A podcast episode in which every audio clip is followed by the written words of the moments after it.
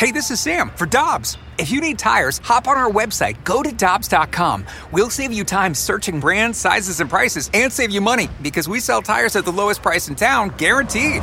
For deals you can use, click on GoToDobbs.com now. Happy Cinco de Mayo. This would have been the 39th birthday for our friend and our coworker Chris Duncan. Uh, Michelle, seeing as it is Cinco de Mayo tonight, I am going to make uh, grilled chicken tacos on the Traeger grill. Ooh, that sounds amazing. I'm fired up about taco Taco Tuesday on Cinco de Mayo. It doesn't get any better than this, does it? You know what? It doesn't. And it really bums me out that we don't have a great patio situation today in St. Louis with everybody hanging out, having margaritas, celebrating together. But get that margarita, get your tacos, and have a Zoom. Have a, a Cinco de Mayo Zoom with your friends. Uh, Yeah, a Cinco de Mayo Zoom is a great idea. so uh, that's what we're doing at the Karraker household tonight, and that's that's one of the great things about working in the mornings is that I can get to work at four in the afternoon, and I, I can make a fabulous dinner. Have you adjusted to the thought yet, though, Randy, that you're going to have to get up early from now till the foreseeable future? Michelle, I, it's funny that you asked that question because this morning, as I was making the bed, I was literally thinking to myself, "This is my new normal." Wait, you made your bed Oh yeah, I make my bed right when I get up every day. every day. Yep. So That's impressive, Randy. oh, That's thanks. very disciplined. I, and. I know you're a big pillow person because I think of you a, a lot when I'm throwing a million. And Yeah. the, the pillows aren't my choice; they're Joan's choice. But uh, yeah, so a lot of times I'll I'll think about the fact that you are such a big pillow person when you all over your house, right? It's not just on the bed. Pillows are the quickest way to change up your house's look. You know, Mm-hmm. you can have the same bed frame, same comforter, switch up the pillows, and it feels like a new room. Yeah. But, uh, you know, I'll say this I had gotten into a new routine and I was making my bed. There's no chance when the alarm goes off and it's still dark outside that I'm going to make my bed. It's just not going to happen for me. It, my setup is so I get up, turn on the shower, and while it's warming up, I make my bed quickly, and then I can race into the shower. So this means that your wife is up early with you because I'm assuming you're not making the bed with her in it. No, uh, she's at least so far she's gotten up before me, but she likes you know, she goes feeds the dogs and stuff. So What a trooper. yeah, no doubt. Hey, uh, fresh take here on 101 ESPN, and as we celebrate Chris Duncan's life, people talk a lot, Michelle, about appreciating what you have and enjoying the time you have on Earth, and. That couldn't be more apropos than today, May 5th, on what would have been Chris's 39th birthday. And Dunk had a ton of fun while he was alive and should have had many more years. He was robbed and we were robbed of many more years uh, of Chris. He was so unfairly taken from us.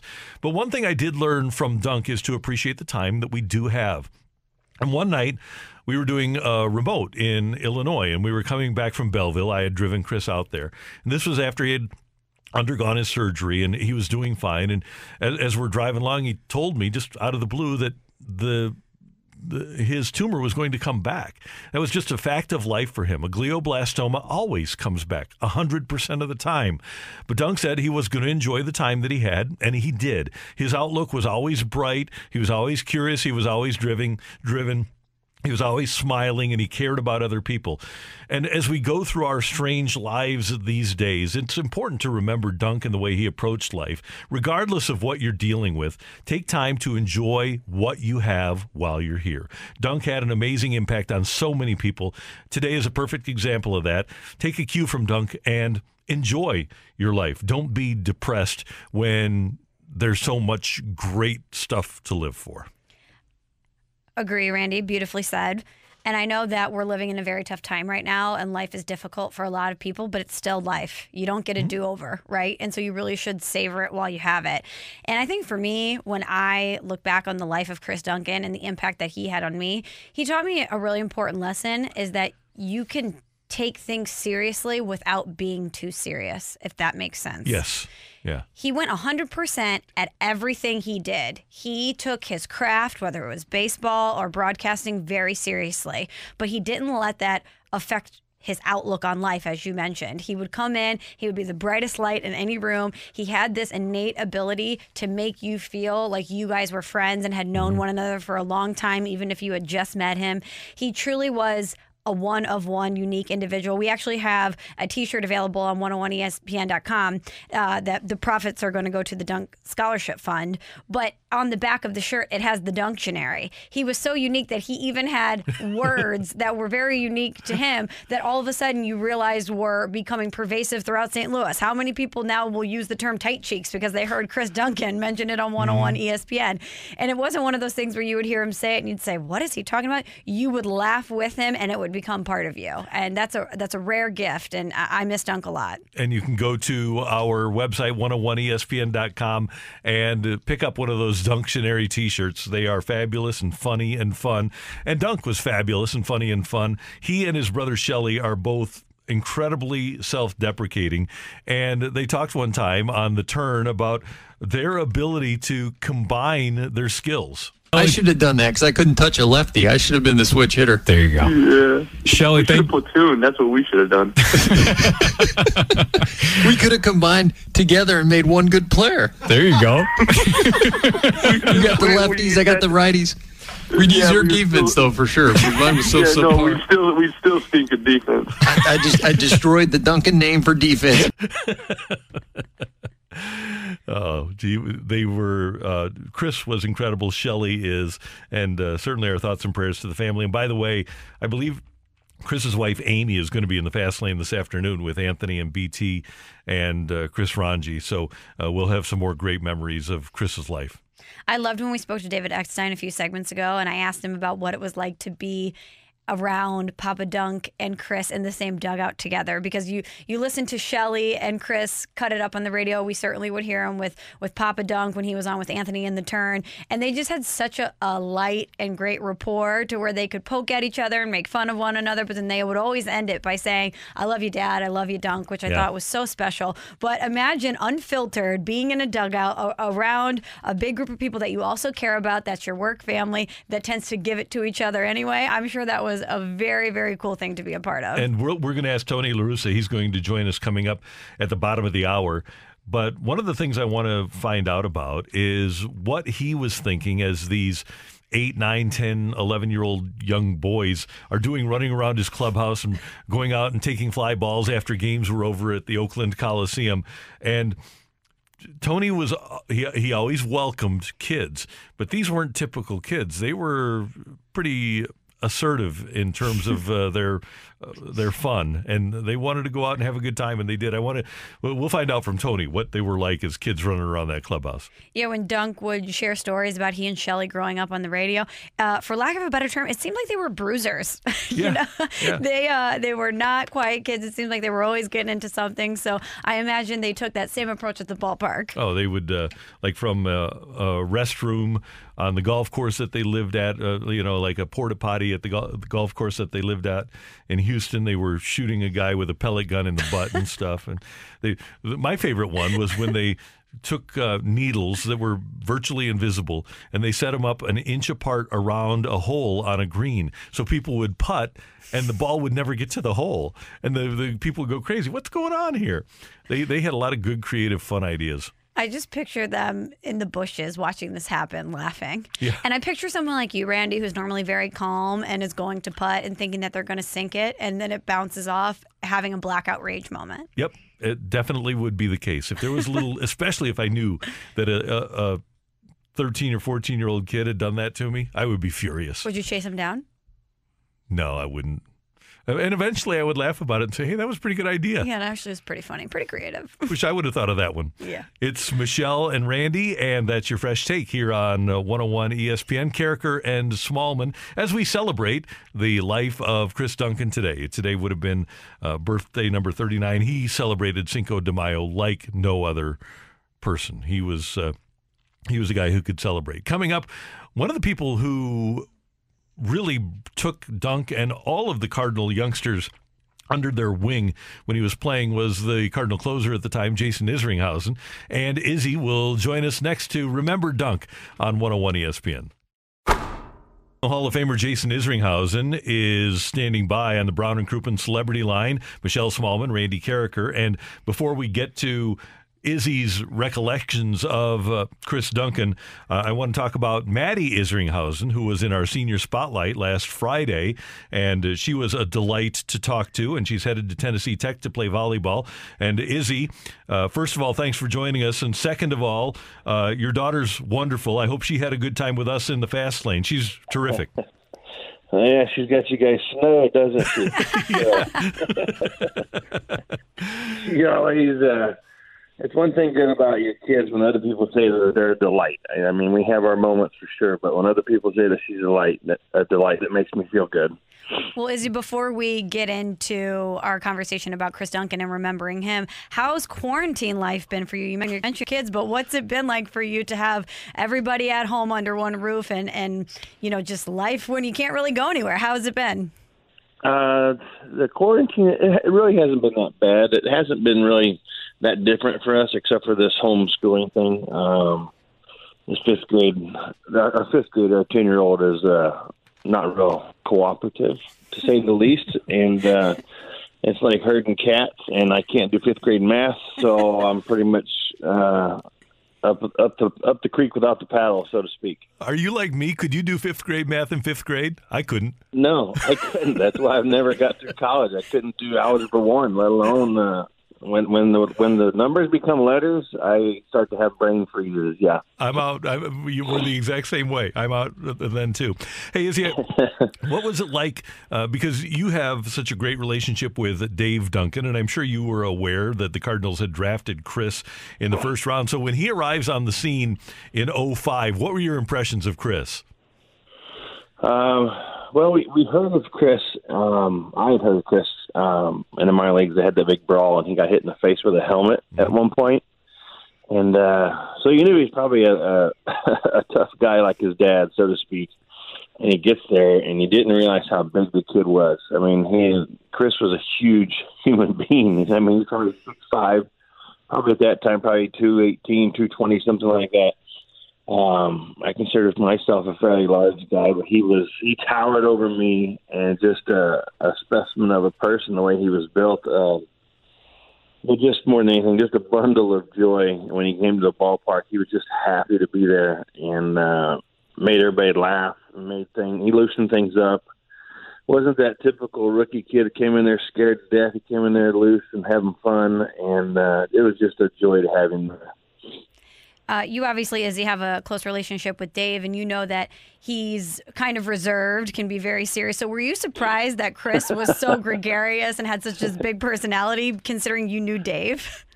It was so much fun sitting around listening to the stories of of Dave and Shelley and Chris growing up and the fights they'd have across the, uh, the kitchen table and and things like that, getting hit with mashed potatoes in the face or getting smashed or getting thrown over the table or something. And it was just, uh, I couldn't imagine. I'd love to have been a fly on the wall living in that house with those guys. But yeah, like Dave is so quiet, well reserved. And then, uh, then you got Chris who is, is far from those words. Uh, just, I think just loved life, loved the fact that he could play baseball for a living. Um, he was that guy that always, and still to these days, this kind of sounds like Brad Thompson on the radio. They're so uh, self unassuming, you know, never gives themselves any credit for what they were able to accomplish. And um, I just remember Chris having so much power during batting practice. Um, just fun. It was just fun. One of those guys that was fun to watch during BP. Jason Isringhausen with us on 101 ESPN. And Izzy, you were one of the guys on that team in the mid 2000s that really took players under your wing. And even though Dunk had literally grown up in major league clubhouses, uh, he he told me that you were one of the people that kind of showed him the ropes once he got to the major leagues. What sort of things would you try to do for the for the kids? Well, uh, Chris liked to have fun. So did I. So we would. Uh, we can maybe see each other out at night every once in a while uh, after the ball games, and um, you know, just trying to instill to these guys. You know, there's a uh, my whole my word was you know you know you got to pick your spots. You know, when you go out and and have too much fun, where you can't. Uh, where it may affect your play the next day. You got to pick your spots, and uh, but always taking the kids to dinners and lunches and things like that. It's just something that was done to me when I was a young kid by the John Franco's, the Bobby Bonilla's, the Brett Saberhagens, and it's just something that we keep passing down from generation to generation. And then you hear like Adam Wainwright now. He was a rookie when I was there, and he's taking guys to dinners and things like that. It's just it's nice to hear. It's nice to see, and just trying to keep these guys on the um, trying mainly just when they're on the ball field, keeping them at their best is main thing. So there's a lot of distractions, and it's the same thing that we teach these kids today. You know, we just try to keep them uh, as focused as we can. Uh, Izzy, before you joined us, Randy was telling a story that Dunk had shared on the radio about when he and Shelley were growing up, how when they were living near a golf course, they would put these basically invisible pins around the hole so when the golfer would go to put in you know his shot it would bounce off. And it seems like he was such a prankster as a kid. And you know as randy just mentioned he had such reverence for the veterans on the team and kind of knew when to pick its spot. So i wonder if he was a prankster in the clubhouse or if he was just kind of sitting back saying hey maybe this is not the time or place to do that. Yeah he was he didn't show his true colors in that spirit you know in the clubhouse. He always knew uh, where his place was. I think dad pretty much told him, you know, you have uh, two uh, two ears, one mouth for a reason. You listen twice as much as you talk, and uh, that was one thing about uh, the Duncans. Um, you know, when when Dunk spoke, you wanted to listen, and when Chris spoke, we always laughed. Uh, it was just like I said, great to have him in the house. He was uh, he had some big moments. I think his first at bat was a home run, and to see Dunk's face, I mean I love Dave Duncan, still do to this day, and to see the joy in his face. Um, pretty special to have two sons in the big leagues, and um, you know, Chris was a big part of the, some of the things that we did here in St. Louis, and it's you know, and a lot of memories that we have with, is with Chris in the clubhouse for sure. Yeah, I, I was going to say, Izzy, it's important that we don't overlook his baseball talent because in 06, Tony has said it before. You guys probably don't win if Chris doesn't come up and hit those 20 home runs. He was, especially before he got hurt, he was a really good hitter. He was a good hitter. I mean, people just forget that. I mean, yeah, he always makes fun of his outfield, and he may have looked like the Statue of Liberty out there at times taking fly balls. But he, uh, you know, he got the job done. He was scared to death for the ball to get hit to him. Um, but man, he he made it fun. He he gave you everything he had on everything every play. He was diving, running into walls. It didn't matter. He he put himself always put himself on the line for the team. And uh, you know, when you wanted a big hit that year, he came up there. He was getting those big hits, hitting big home runs. Uh, it was just a, fun to see.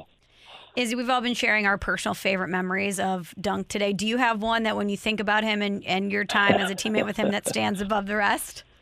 Oh gosh, we've I can still remember like times when we would win the uh if we won a big game or uh, a series, you know, you, you we had to. You can go into the uh, training room, you like to get away from the media and get away from the families and stuff. You go in the training room to kind of catch your breath.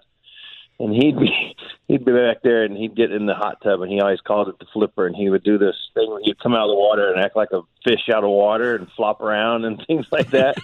and he did that all the time. He would lay on the like on the shower floor and do it during in during in the showers and things like that. But it's just craziness that he always did, and just uh, like I said, I, I think about things now and I just start laughing and watching him come in certain times of the year and just uh, his face. He's like, oh man, and it just it was I don't know. I just just a shame that he had to leave us so early. It's just. uh somebody who's really going to be missed, somebody who really loved life and loved baseball. Absolutely. Hey, Izzy, we want to ask you about uh, the Albert home run in Houston because yesterday, I don't know if you were watching MLB Network at all, but they, it was Albert Day, and last night they were showing the game where he hit the home run off of Lidge. You came in to close that game out. It was kind of anticlimactic after the home run, but what do you remember about that ninth inning? Um, well, I came in to pitch the eighth inning, Okay. And uh, I came in to pitch eighth inning. We were down, you know, two runs. Um, sitting on the bench, uh, top of the ninth, down by two. Brad Lidge comes in, and you know that year lights out Lidge, and got the first two guys out. Strike out, uh, I think Mabry and J Rod, perhaps. Yep, that's right. And uh, so it was two down. I'm like, uh, well, you know, I'd already pitched the eighth. I'm sitting on the bench, kind of and uh, you know, kind of let my mind go at ease. And all of a sudden, David Eckstein rolls that driller through the hole, and then Jimmy walks, and then I think it was the second pitch. Albert hit that home run, and we're all jumping around, screaming, screaming. I'm like, oh my god, I got to go back out and pitch. if, I, if I screw this up now, I will never be able to walk around St. Louis ever again. and I went out there and got about one, two, three, two balls to Albert, and then that ball to right center that so tracked down, which I thought had a chance to go out in Houston. But uh, just that that that mind thing where it's like, oh god, total at ease, and all of a sudden you got to get back up again and get your mind right to go back out and pitch the ninth inning, knowing that if you screw it up, that things will never be the same in St. Louis for you. And uh, those days, those are the things that those are the things that I remember about baseball, not the wins, the losses, just certain things like that. But yeah, that was. I think that was a great thing they did yesterday for Albert. And uh, we had talked yesterday for some reason. I said, "Man, it takes more than one day to to go over everything that you did in baseball, but it's uh, very well deserved." Hey, uh, did anybody ever get you like he got Lidge?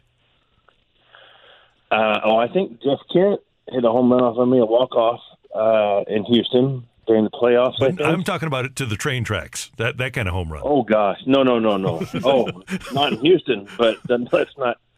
Uh, at the old Shea Stadium, um, when I first came up, uh, Ellis Burks hit one off the backdrop in center field, which was about a hundred feet past the fence.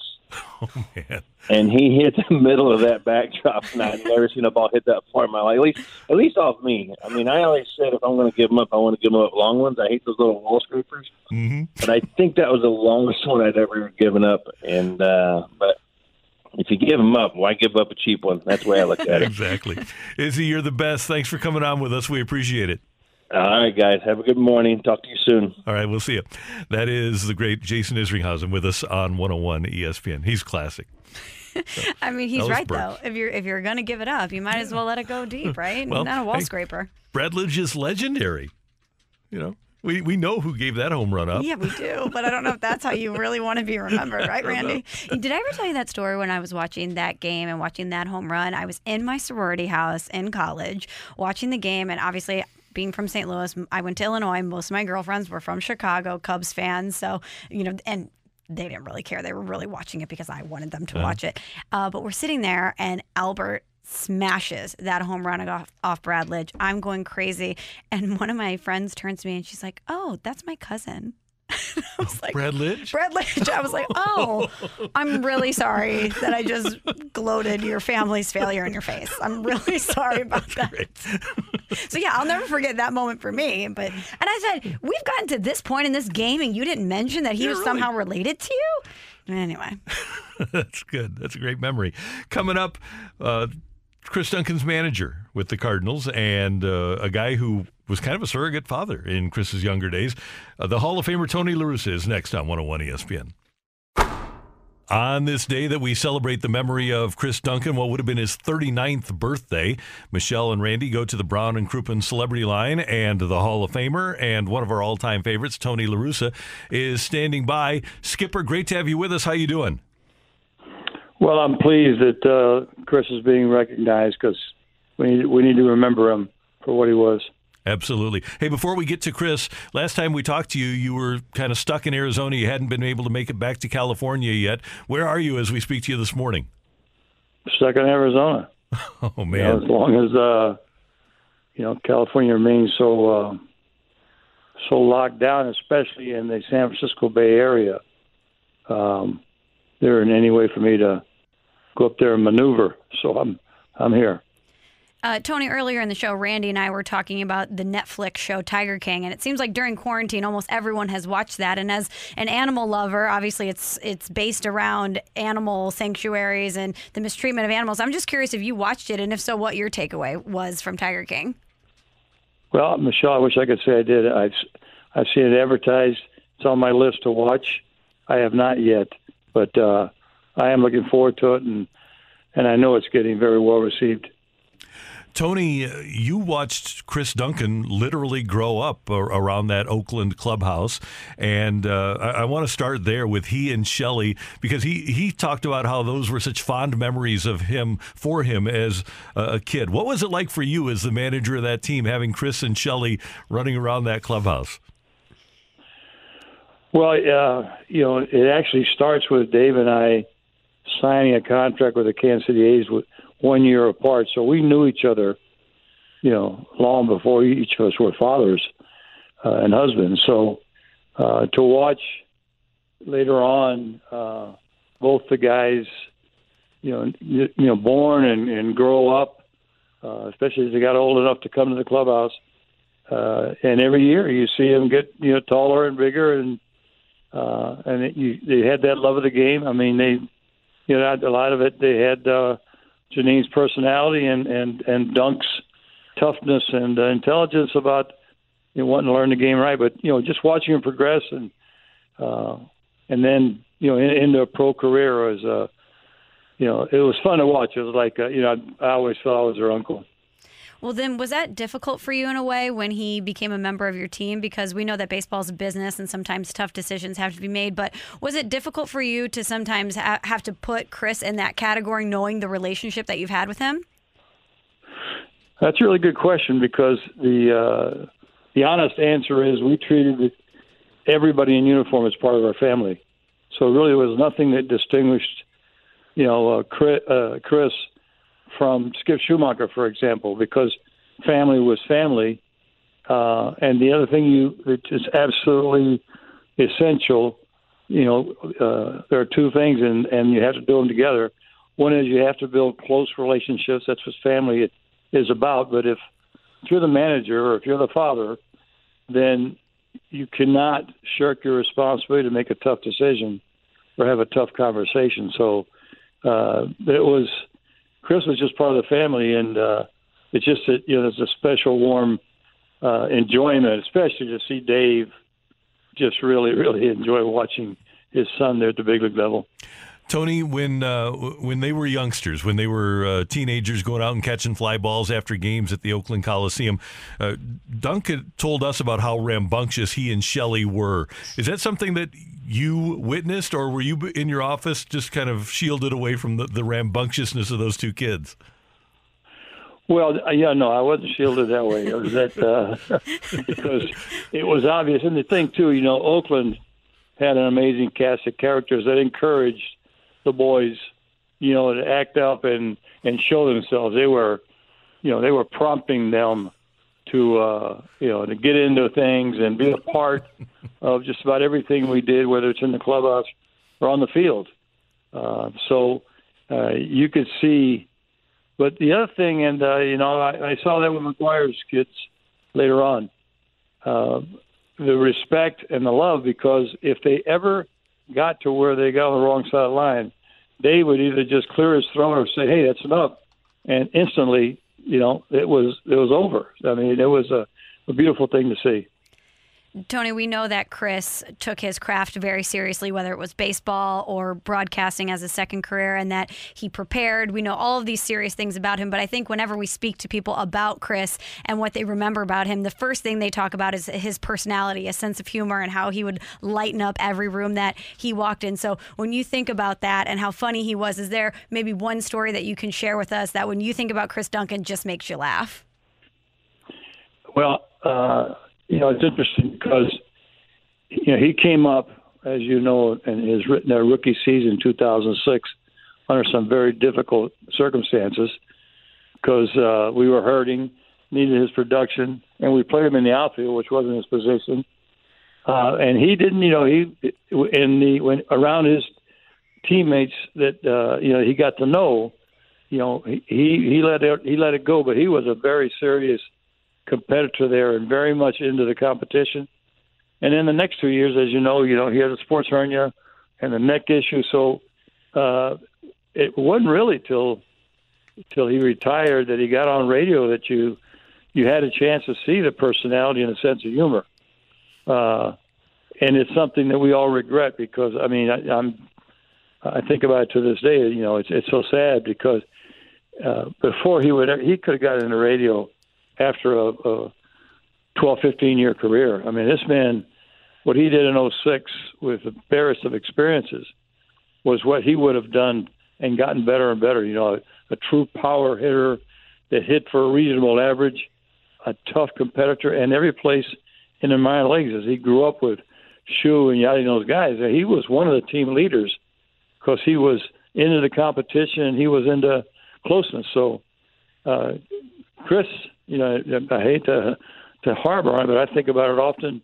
You know, we we missed a lot with the injuries because even before he had to retire and, and he had the uh, the health issue. Uh, the last two years that he was actually in uniform with us, and the injuries robbed him of of of what he could have been as a productive player. He could have been a star. The Cardinal Hall of Fame manager Tony La Russa is with us on 101 ESPN. And Tony, uh, I was mentioning this. We talked to David Eckstein earlier, and when he was hurt during that uh, 2007 season, late in the season, I had a long conversation with him about what he was going through, and he he had such a great baseball mind, and uh, he he was so well spoken. And I said, "Why don't you talk to the media much?" And I know you'll appreciate this. He said, "That's not my place." And here he was in the locker room with with uh, Albert and Roland and and Yadi. He said, Hey, the, this is the veterans room. This this is their place to talk to the media. It's not my place to talk to the media. That's just a great example of the respect that he had for baseball. No, you're right. You're, you're right. Uh, uh, it's just very typical of David. You know, a very proud man, uh, very responsible, accountable kind of player. I mean, it, it, but he just come. You know, he was a 2002 world champion. So, I mean, he came into our in our clubhouse with a lot of credentials, a lot of respect. But it wasn't uh, his nature. But you know, you know, like Michelle asked her favorite story. My very favorite story was the first year that we got into the playoffs with him, and uh, it happened. Uh, we earned our spot playing in Cincinnati. That's when we got the, you know, we got the number down to zero and it coincided with Bill DeWitt's home. So they arranged, Bill arranged over at Morton's, which was right next to the hotel, a team dinner. And as we sat there, and we had all the star, which in fact Reggie Sanders became the master of ceremonies, went around the room, talked, made, made sure everybody spoke about what this meant to them to, you know, play on a, a division champion and, and the possibilities of going forward. When David it was his turn. Uh, in fact, uh, Ray said he got stand on a chair, which everybody laughed at. uh, but his his speech, it was what it turned out to be. He spoke about four or five minutes, and it was just so uh, motivating about what was ahead of us and and how we had to embrace the moment and the toughness that we had to show to to go forward. I mean, it's my favorite David Eckstein story because it shows you, you know, inside that heart, uh, he had like he had a secretariat kind of size heart. In that side, there, there was a brain and guts and and heart and uh, competitiveness that uh, we all should try to emulate. Tony, yesterday MLB Network had Albert Pujols Day, where they played a lot of the great games that he experienced and a lot of the great Albert Pujols moments. So, as somebody that had a front row seat to almost all of it, if you were to be in charge of MLB Network and you were making the lineup with the great Albert Pujols games or the great Albert Pujols moments, what's one game or moment that you think absolutely had to be shown? Boy, uh, yeah, I, w- I was thinking because you know I got interviewed for that thing. Uh, I was thinking that over the 11 years, you would have a laundry, a long laundry list of of moments like that. And how do you pick the ones that are the best? I thought they did a good job because obviously the, the great uh, competition with the uh, with the Cubs and the uh, the day he hit the three home runs. In fact, you know, a lot of our baseball guys called me and said, "Hey, was it really a hit and run?" I said, "Yeah, it was a hit and run. He had a home run to right field." I mean, Albert loved to play hit and run. He was a team guy, but the back-to-back home runs to win. I, there was one though that uh, that, that kind of got lost in the shuffle, and it became very important in 2006 because we got in and we won. But you know, we struggled there at the end we had the injuries that brought us back to the pack, and we were limping at the end. And uh, you know, we had gotten where we only had like a like a game lead or something, and San Diego came in, and we were behind the game, and they had I forget the the guy's name. He's a right hand kind of a side wheeler with a real good sinker, and Albert hit a three run homer in the eighth inning to take us from behind to put us ahead. And uh, when you think of how precious every one of those wins were, and the fact that we got in the last day, I think that three-run homer and what it turned out to be as far as getting us into the playoffs and winning a World Series, that would be one I would put on the list. We always sit here about Albert Pujols, and you know, Randy and I were talking about him yesterday, saying whenever he f- came to the plate, you felt like he could do something great, and he would do something great. As a fan, as a media member, we always felt that. Did you feel that same way as his manager? Because I know you have to couch things and be pragmatic, but did you have that same feeling as his manager? Oh, absolutely. But the thing that you learn, and we learned it really as a rookie, but he did it. He never really um, embraced his stardom in the sense that it changed him. It just made him hungrier and better because he was more experienced. But the thing, one reason I enjoyed it so much, and this is something that I think Cardinal fans got to appreciate because of their knowledge of the game. And I mentioned it on that interview.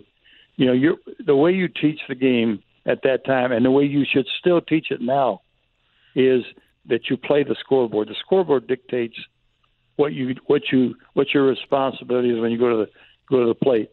And Albert played the scoreboard, so it was a wonderful, beautiful thing to just watch him be aware. And you know, we even have conversations. He's always learning. He says, "Well, do you? I was thinking this. What do you think?" And I know he had it with the hitting coaches. Same thing when he played defense or base running. Uh, but the the fact that he was so committed to being a complete player, a complete winning player and teammate, and my absolute probably favorite uh, comment about him, and, and people could see it. He could be 0 for 4 in a tie game, and he's on the top step cheering when he's in the dugout. He was totally into the winning. He wasn't moping in the corner. It's not my day. Uh, I mean, he's perfect. I, you, could, you can't make him any better than he was and is. Hey, Tony, before we let you go, we know that you are about winning. Here you are now, nine years removed from that last game that you managed, the 2011 Cardinals World Championship. As you reflect now, what sticks with you more, those wins or the tough losses? What do you remember and think about more? Well, the definition is correct that you suffer the losses more than you enjoy the wins. So um, I think you have to work hard to, and I do, to remember, you know, the, the wonderful winning moments. That's one of the neat things about, as if there is a neat thing about this isolation period. You know, you take walks and you fill your mind with memories. Uh, the losses are the ones that you know. You, if you if you lose a tough game, especially if you think you had a decision that you didn't pull the right trigger on, uh, you know, you could. I mean, literally walk the streets for hours because you couldn't sleep. But I tell you, Randy, there's another part even more important than wins and losses are the relationships. And I've learned, you know, the family type situations, Chicago, Oakland, St. Louis, the payback for all of us, every one of the members of the team, among themselves and with the coaches, the trainers, and and the manager uh, is by far the most important part of that career. Well, we're so thrilled that we have the relationship with you. We love you and we thank you for coming on. Continue to be safe, and uh, hopefully, we'll be able to talk again soon. Look forward to it. Thank you, guys. All right. Thanks, Tony. That's the great Hall of Famer, Tony La Russa, with us with Karraker and Smallmon on 101 ESPN. Next up, we want to hear from you, your favorite Chris Duncan memories. You can use the Air Comfort Service text line 65780 or leave us a mic drop. You're next on 101 ESPN. All right, we want to hear from you, Karraker and Smallmon, on 101 ESPN. It's Cinco de Mayo, which is also the birthday of the great Chris Duncan. And let's get one uh, mic drop, a Rhino Shield mic drop, with the 101 ESPN app. This is Joshua. So, as it turns out, Dunk is actually the reason that I started listening to 101. You know, living away from St. Louis, I was craving anything Cardinals baseball talk, and I stumbled upon this uh, podcast, Redbird Rejects. From there, I followed him on over to 101 and, and haven't stopped listening since. You know, I can still hear him saying, Write that down, Dan, write that down. Miss you, Don. that was one of the classics, yeah. If he made a prediction, write that down, Write Dan. that down. Gosh.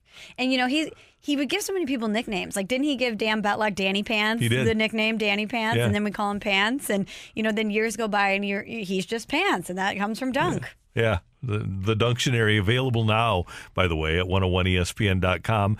And all the proceeds will go to the Chris Duncan Scholarship Fund. And a lot of the great phrases that Chris used over the years are available on the t shirt, the Dunctionary t shirt. Let's get a mic drop from Ashley. Duncan told a story once about fireworks going off underneath his bed and he ran straight into a wall. And I was driving and I almost drove my car off the road. I was so dead.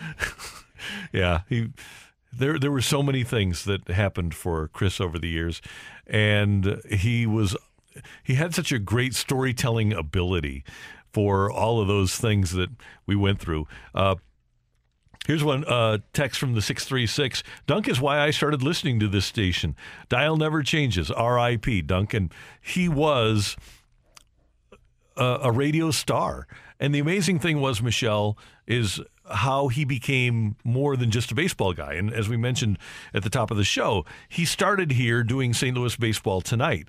But when he started doing the fast lane, he would ask people, "How do you watch every single game?" And he say, well, "You can't watch every single game," but he right. tried to. He he had five TVs in his basement. He was literally looking around, taking notes, trying to watch every single game because he wanted to work as hard as he could and be perfect. And uh, I told him, I said, "Look, you're never going to be perfect. You're never going to be able to see everything." So watch the Cardinals and make sure that you know exactly what happened in that game, which he was going to do anyway. Sure. And then if you have knowledge of just knowledge of the big things that happened in every other game. You don't have to know the minutia of every other game. And I think that helped him out a little bit that he didn't have to learn what happened in the bottom of the third of the Dodgers Padres game last night which probably put his mind at ease because yeah. he would have stayed up all night watching those games. But Brandy, I want to ask you. You and I have worked with a lot of athletes, and oftentimes athletes, when they come into the media, they have a wealth of knowledge and they have a big personality, and they tend to lean on that. They don't feel like they need to watch all the games or prepare in the same way that you or I might, because we don't have those inside the locker room in-game experiences to lean on.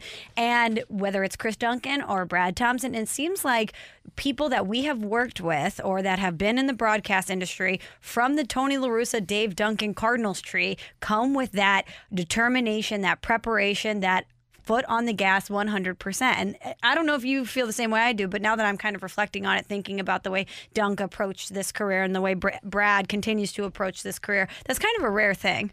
Chris was one of those guys who just had a thirst to learn, but he wanted to be completely prepared. And I believe he got that from his dad. But as you uh, worked with him, number one, he was the first guy in, and whoever the producer was, he wanted. We, we have what's called a rundown for our show, and he wanted that rundown as early as he could get it, so that he could review the show and basically have an idea of everything that was going to happen. He wanted to know what was going to happen before it happened, and so much of this is so organic, and I think that's one of the things that I was hopefully able to get out of him is that. Uh, I didn't require him to rehearse.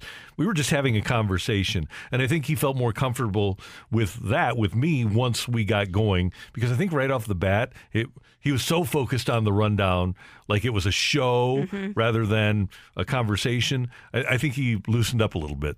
Well, when you come from an environment that preaches preparation and being ready to go no matter what the scenario, for years and years and years of mm-hmm. your career and then you're thrown into a situation that's like hey let's just talk. Let's just right. have a have a conversation. Or the fact that he was able to adapt to that so quickly is really a testament to him. And this is if you're a radio person that passes away this is exactly what you want people to write. And this is from the 618.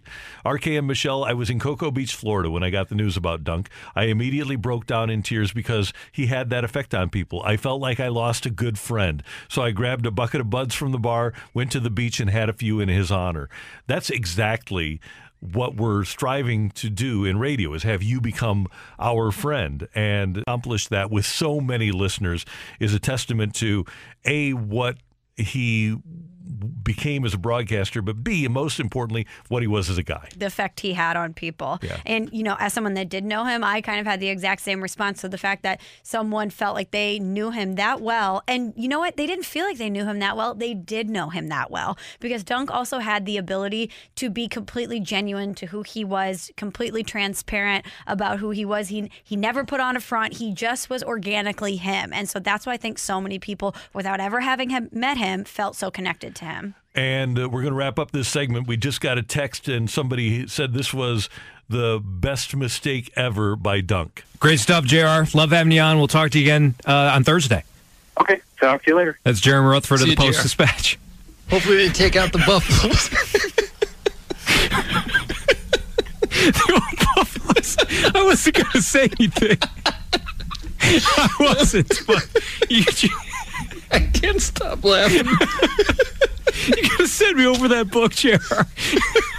You better FedEx that thing over. now. All right. Oh, okay. Uh, buffaloes. He called the Buffalo Sabres the Buffalo Buffaloes.